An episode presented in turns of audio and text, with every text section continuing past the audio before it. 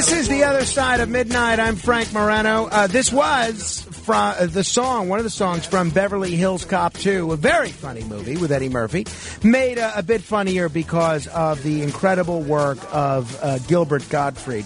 Somebody that um, has known Gilbert Gottfried personally and professionally for three and a half decades is a very good friend of mine. He's a veteran producer, he's a veteran entertainment man- manager, a philanthropist, and somebody that wears a great many hats. And that's one of the few pieces of his wardrobe that he hasn't had to change recently because he's lost so much weight that they've now come to call him the incredible shrinking man. Very, very pleased to welcome my friend Bruce Charet. Bruce, it's great to talk with you again. I actually lost one eighth of the hat size. Oh, did you really? For real? No, I'm just kidding. Usually, uh, our, our no friend. matter how much weight you lose, I have learned you do not change your hat size. So Yeah. go figure. Yeah, I guess you only lose that with uh, with male pattern baldness, I suppose. That'll do it. That's right. Or a good haircut. Exactly right. Uh, thanks for joining us, Bruce. Now, I know you um, you've known Gilbert for a while. Under what circumstances did you first get to meet Gilbert? You know, I was thinking about that today. I met Gilbert um, around 1983. Gilbert had just done a failed television series uh, that was a syndicated late night show starring Alan Thicke that was to compete with the Carson. Oh, the Thicke of the night, right? Was that Thick it? Thicke of the night, exactly right. And Gilbert was a a comic. It had a it had a a, a, a group of um, resident young comedians that did the sketches with Alan.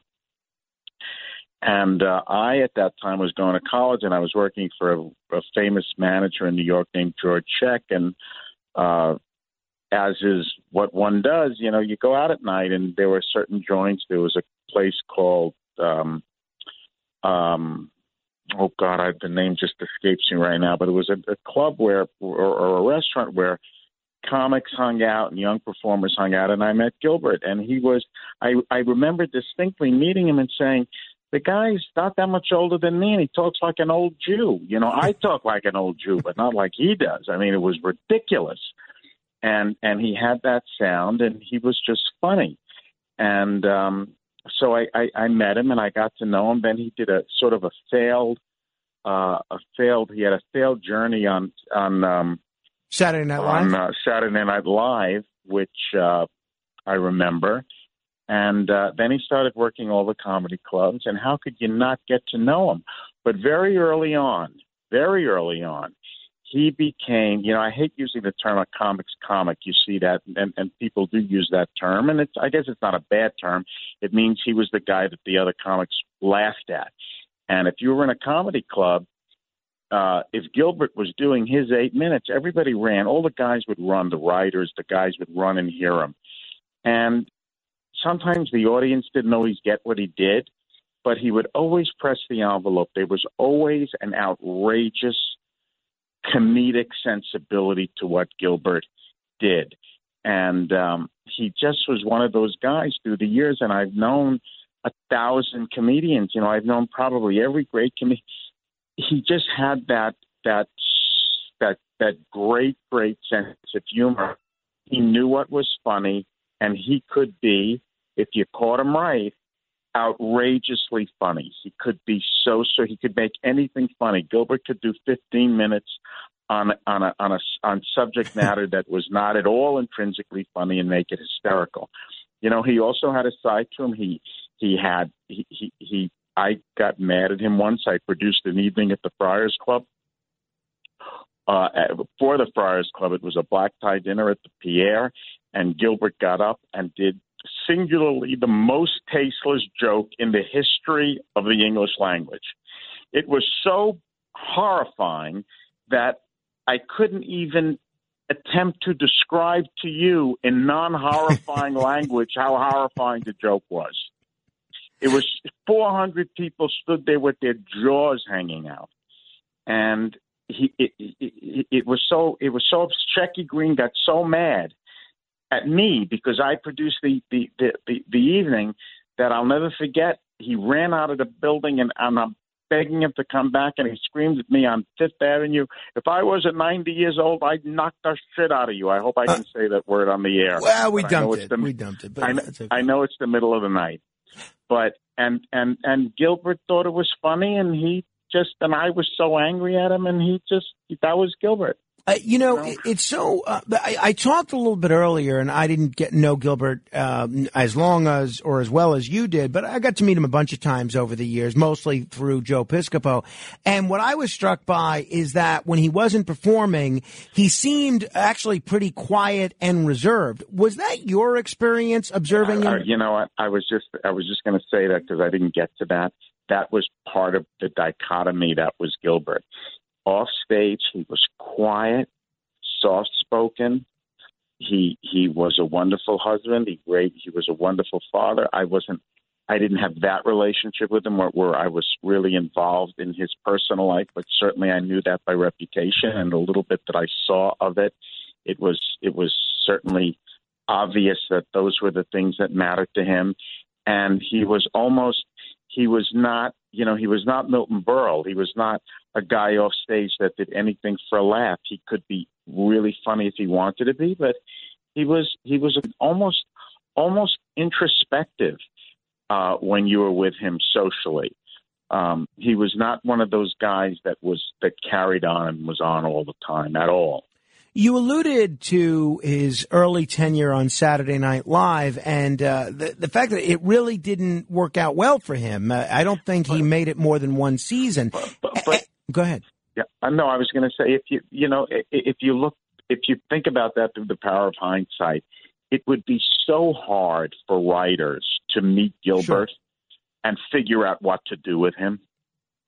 You know, Gilbert w- was that kind of a comedy persona that you he had to sort of evolve and explode and figure it out, and then you sort of step back and said, oh my goodness, you know, just let him do what he does. And he was hysterically funny. But to have the very young Gilbert walk into a room and have other people attempt to mm-hmm. write for him and figure that out, that was a bridge too far. I mean, through the power of hindsight, it's it's easy to understand why that wouldn't have worked out. And, and, and, just he wasn't necessarily everybody's cup of tea. His brand of his brand of comedy and the way in which he delivered it, you can understand why some people might be gravitated toward it, and other people it just wasn't their thing. Well, well, there, I mean, there were two aspects to that. The fact that he had a penchant for pressing the envelope of taste there's no question about that, and that's offensive to some people, including me. I mean, as I said, I had a really bad experience. I was really angry at him for a very long time. I think, you know, as as Tevye said in Fiddler on the Roof, sometimes there is no other hand. I would argue that there are times when you just press the envelope too far. This is sort of a strange thing to be talking about, given what happened at the Academy Awards recently. but but that's that's a different issue, you know. Uh, but obviously he, he he he could do that, so he wasn't everybody's cup of tea. Um, and then you know you can get into the the the analytics of of of, of to and you know to analyze comedy. Like I remember once sitting with Gilbert, and he got really upset at me because I said to him, "I hate puns."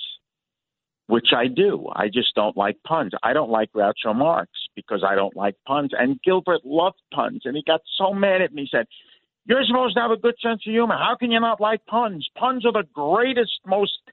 He just carried on and beat me up for 10 minutes on the fact that I didn't like puns.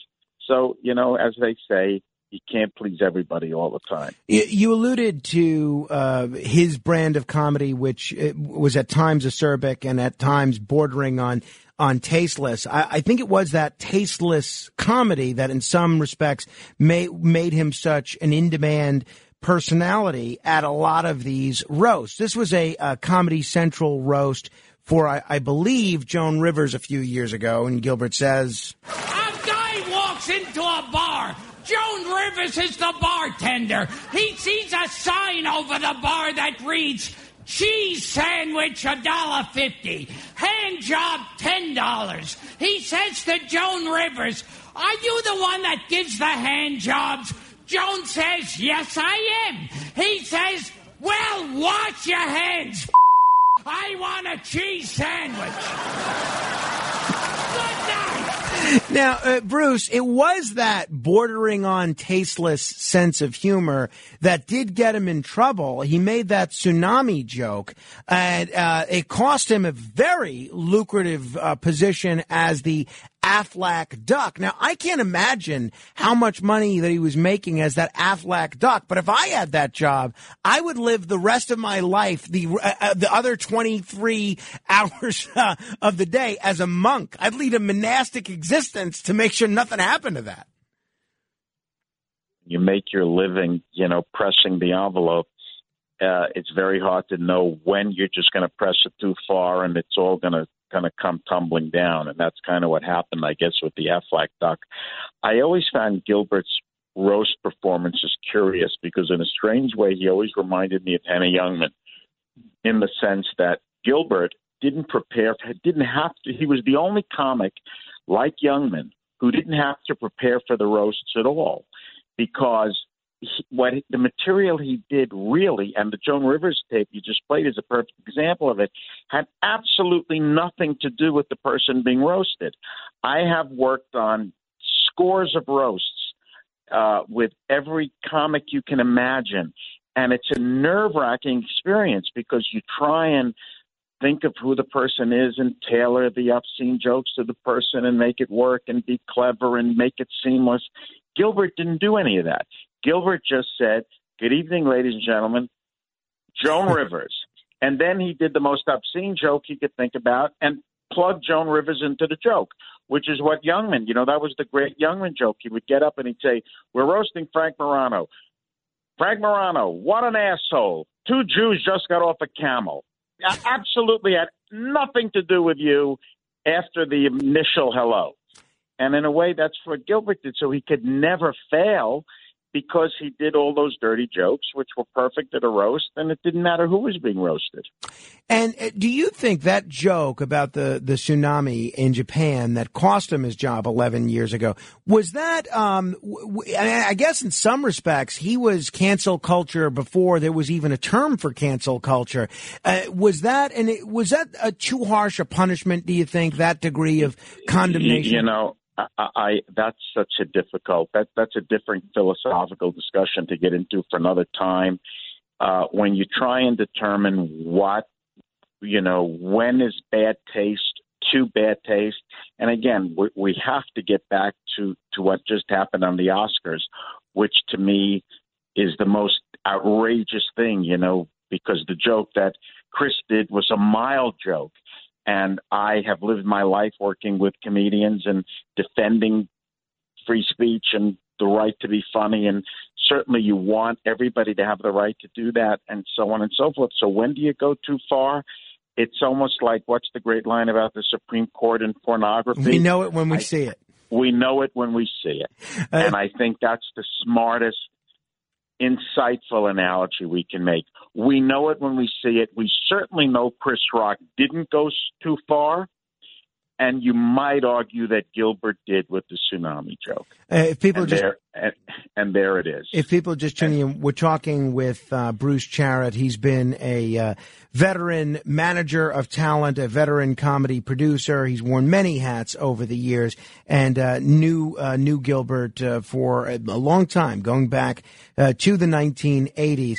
You know, it is interesting that Gilbert was able to balance a lot of different roles. Now, a lot of people do a raunchy act and they sort of get typecast as being a raunchy comedian. He was able to del- tell filthy jokes and be in filthy films like The Aristocrats, and then uh, be the voice of uh, the parrot Iago in Aladdin, and be in children's movies or family movies uh, like uh, like Problem Child or Teenage Mutant Ninja Turtle. Not everybody could do that, could they?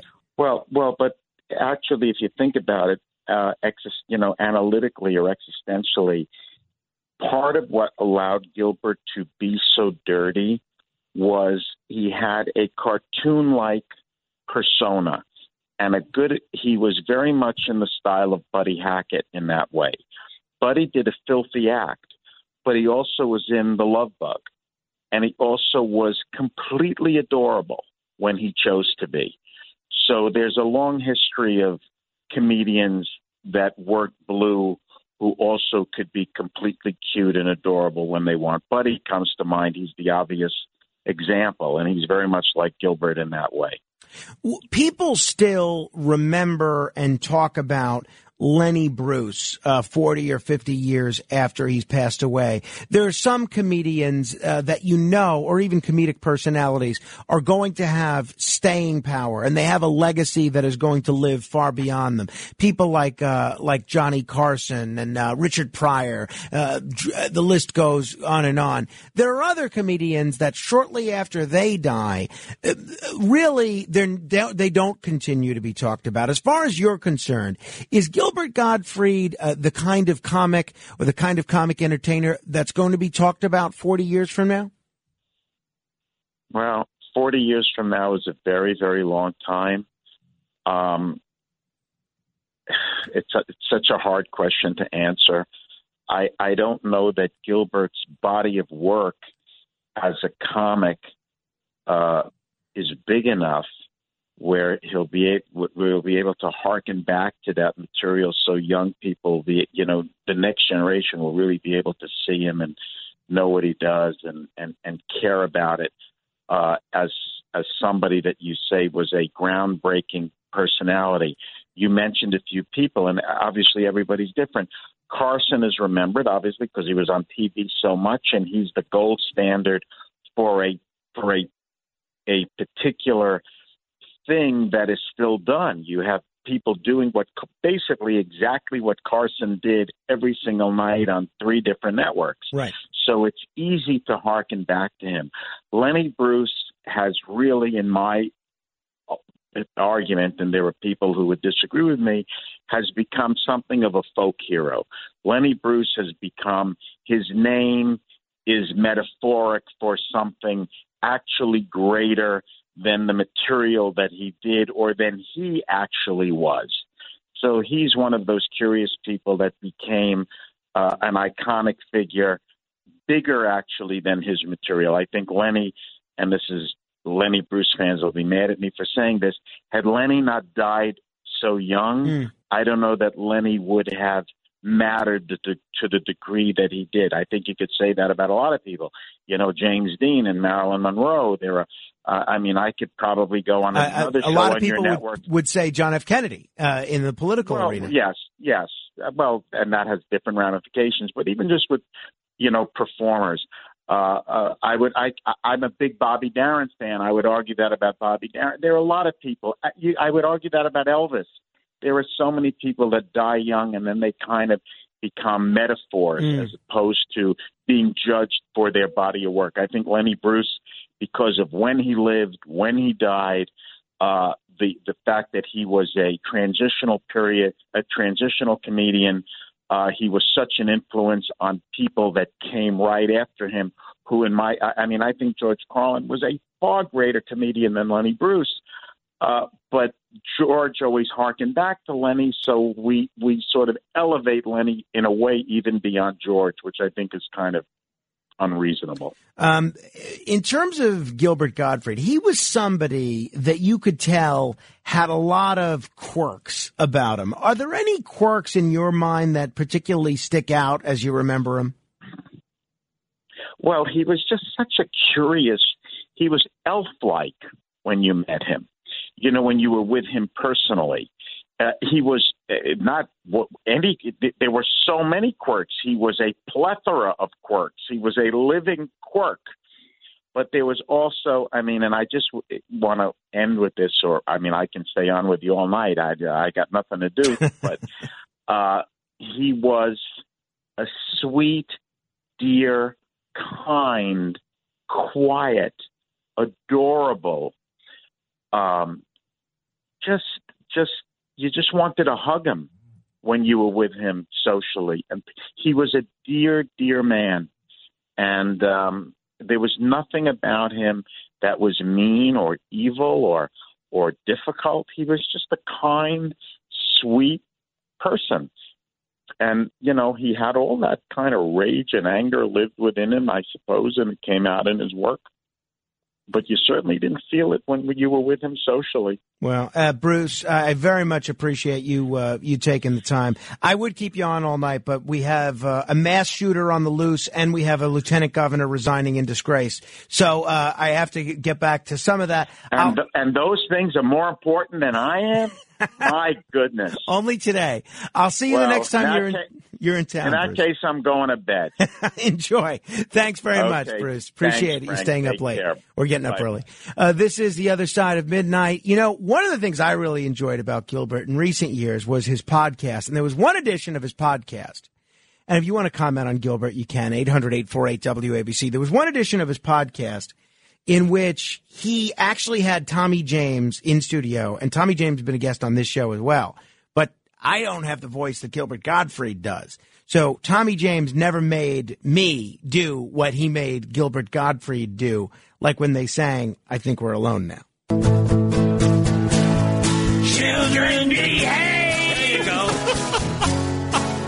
What they say when we're together. And watch how you play. No publishing on this. They don't understand. And so we're running just as fast as we can. Stay with them, Gil. Holding on to one another's hand. Trying to get away into the night. And then you put your arms to the ground. And you say, I think we're alone now. WABC.